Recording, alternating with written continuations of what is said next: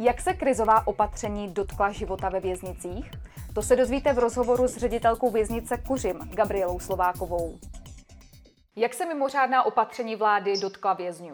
Mimořádná opatření se dotkla odsouzených docela zásadním způsobem, protože jsme museli omezit kontakt s blízkými a zakázat návštěvy rodinných příslušníků ve věznicích.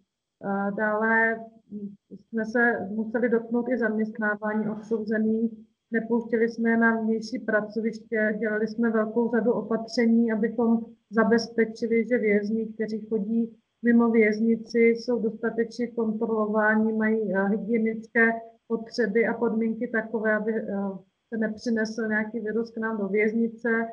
Byla obrovská panika i z těch mediálních výstupů, nikdo nevěděl, co bude.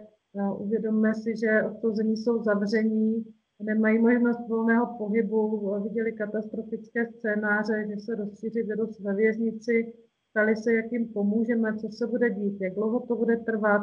Takže začátek byl náročný, jak psychicky pro zaměstnance, tak pro odsouzené a bylo to hlavně o výborné komunikaci a neustálém vysvětlování a hledání společných průsečík, abychom to zvládli, což se nám teda naštěstí podařilo. Změnily se činnosti ve věznici, například práce z vězni, práce vězňů a podobně? Změnilo se toho mnoho jak pro odsouzené, tak pro zaměstnance. V prvopočátku Eh, jsme se snažili udělat nějaký režim, abychom zamezili zbytečnému kontaktu. Začali jsme jinak vězni vodit na stravu, eh, jinak do zaměstnání, jinak na vycházky, aby se jednotlivé oddíly nepotkávaly. Museli jsme samostatně ubytovat vězni, kteří pracují u externích subjektů, aby nepřišli do kontaktu s těmi ostatními, co jsou zavření uvnitř. Samostatně jsme ubytovávali kuchaře, i zaměstnanci se rozdělili do 12-hodinových směn, aby se nepotkávali v kancelářích a zabezpečili jsme dostatečně velkou skupinu, která by případně nahradila někoho, kdo se dostal do kontaktu s tím onemocněním. No a to mělo vliv i na odborné zacházení. Já jsem strašně šťastná, že můžu říct, že v naší věznici kolegové se k tomu postavili čelem, nerezignovali na aktivity s odsouzenými, častěji je brali ven, častěji se věnovali práci s jejich rodinou, snažili se pokračovat ve všech aktivitách a projektech, které děláme ve vztahu třeba dluhové problematice, například v trestné činnosti spojené s drogami, s užíváním omamných a psychotropních látek. A v neposlední řadě jsme rozjeli Skypeové hovory s odsouzenými a jejich rodinami, což se setkalo s obrovským ohlasem, byť to nenahradí ten tříhodinový osobní kontakt, tak odsouzení si mohli takhle jako my dvě popovídat a tím se i ta atmosféra trošku sklidnila.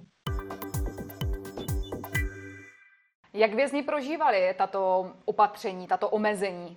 U podivu skvěle. Já si myslím, že ta, ta naše dobrá komunikace ze strany zaměstnanců i příslušníků dobré vysvětlování, co se děje, proč se děje a uklidňování situace, prostě vyvracení různých mediálních mýtů mělo taky velmi pozitivní efekt. Vězni byli velmi disciplinovaní, e, sami se báli o své zdraví, nosí roušky, které jsme jim ušili, dodržují rozestupy, chodí opravdu po oddílech na stravu, nesnaží se zbytečně míchat ostatními. Dokonce i nás označili za tu rizikovou skupinu, protože paradoxně oni, kteří jsou tu zavření několik měsíců až let, my pravděpodobně ani nemohli být nakažení nějakým venkovním virem, na rozdíl od nás. Takže ten vzájemný respekt eh, pomohl tu celou situaci zvládnout. Máte připravený krizový plán, kdyby se ve vaší věznici COVID objevil?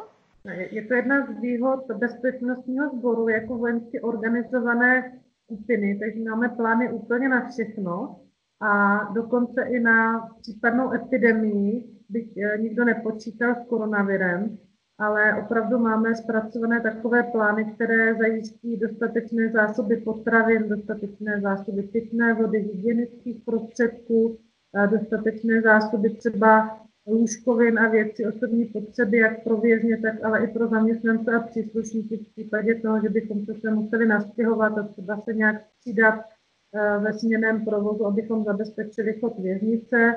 Existuje součinnost například i s armádou, s policií České republiky, s integrovaným systémem, že jsme připraveni na všechno a já jsem jenom moc ráda, že jsme nemuseli přistoupit k nějakému intenzivnějšímu plnění toho krizového plánu a vlastně jsme se dotkli jenom okrajově, o čem už jsem mluvila, dělili jsme se do skupin, využívali jsme toho, aby se nepotkávali zbyteční zaměstnanci stejných profesí, abychom si tvořili takové přirozené zásoby, kdyby došlo k nejhoršímu, ale naštěstí takové se nestalo. Jak to vypadá s uvolňováním opatření? Uvolňováním opatření to vypadá tak, že po té prvotní panice a nastavení přísných systémů, že se nepotkáváme jak mezi sebou zaměstnanci a příslušníci, eh, tak odsouzení v jednotlivých kategoriích, tak jsme přistoupili ke znovu eh, zavedení práce mimo věznici, která byla dočasně pozastavena, takže externím subjektům už vězni docházejí pod nějakou přísnější kontrolou. Dále se postupně vracíme i zaměstnanci k běžnějšímu režimu práce. Už eh, nelpíme tolik na tom rozdělování, protože za celou dobu se nikdo pozitivní eh, vlastně neobjevil, jak ve věznici, tak ani ve městě Kůřin na blízkém okolí. Sledujeme aktuální dění, chystáme se na zavedení běžného režimu. Vlastně v tom měsíci červnu Eh, se vracíme k návštěvám odsouzených, eh, intenzivnějším aktivitám. Podařilo se nám zprovoznit eh, i kontakt s externími organizacemi, zejména nevládními, co s námi spolupracují na různých projektech, nyní pomocí Skypeu, ale už zvažujeme nebo i někde praktikujeme setkávání zase za dodržení hygienických opatření tak abychom neomezili a neparalizovali tu věznici z druhé strany, protože jsme sice zabránili infekci koronavirem, ale ti vězni pořád mají své dluhy, své problémy s rodinami a s dalšími otázkami, které musíme řešit, abychom je připravili na to propuštění. Podíleli se vězni eh, na šití roušek ve vaší věznici? My jsme byli unikátní, protože eh, jsme si našili roušky okamžitě jak pro zaměstnance, tak odsouzení sami pro sebe. Tak nějak eh, samovolně se vytvořila obrovská skupina mužů odsouzených, kteří měli zájem šít. Oslovil nás starosta města Kuřím, jestli bychom nepomohli s šitím roušek. Udělala se blesku rychlá sbírka šitých strojů, látek, nití a různých skalounů. A já sama jsem byla překvapená, že během pár dní jsme zmobilizovali síly a během toho prvního měsíce jsme ušili 24 tisíc roušek. A roušky jsme dodávali v té první vlně jak do nemocnic brněnských, u svatéAny, do úrazové nemocnice, do bohunické nemocnice, protože zdravotní personál nebyl vybavený v tom prvopočátku. Dodávali jsme ale třeba do hospicu, do domovů pro přestárlé, romskému združení na jakýkoliv požadavek. Ušili jsme roušky pro všechny občany města Kuřím. A ještě minulý týden jsem předávala roušky do základních škol, tak aby mohla znovu začít školní docházka. Takže mně to přišlo úžasné, že vlastně ta doba koronavirová nám přinesla spoustu pozitiv. Zjistili jsme, že dokážeme nemožné, že i s malým počtem zaměstnanců a zdrojů, tak dokážeme nejenom šít roušky, ale udržet jakýsi režim, slušnost, eh, to, co jsme se báli, že přestane fungovat, tak naopak se ukázalo, že není problém.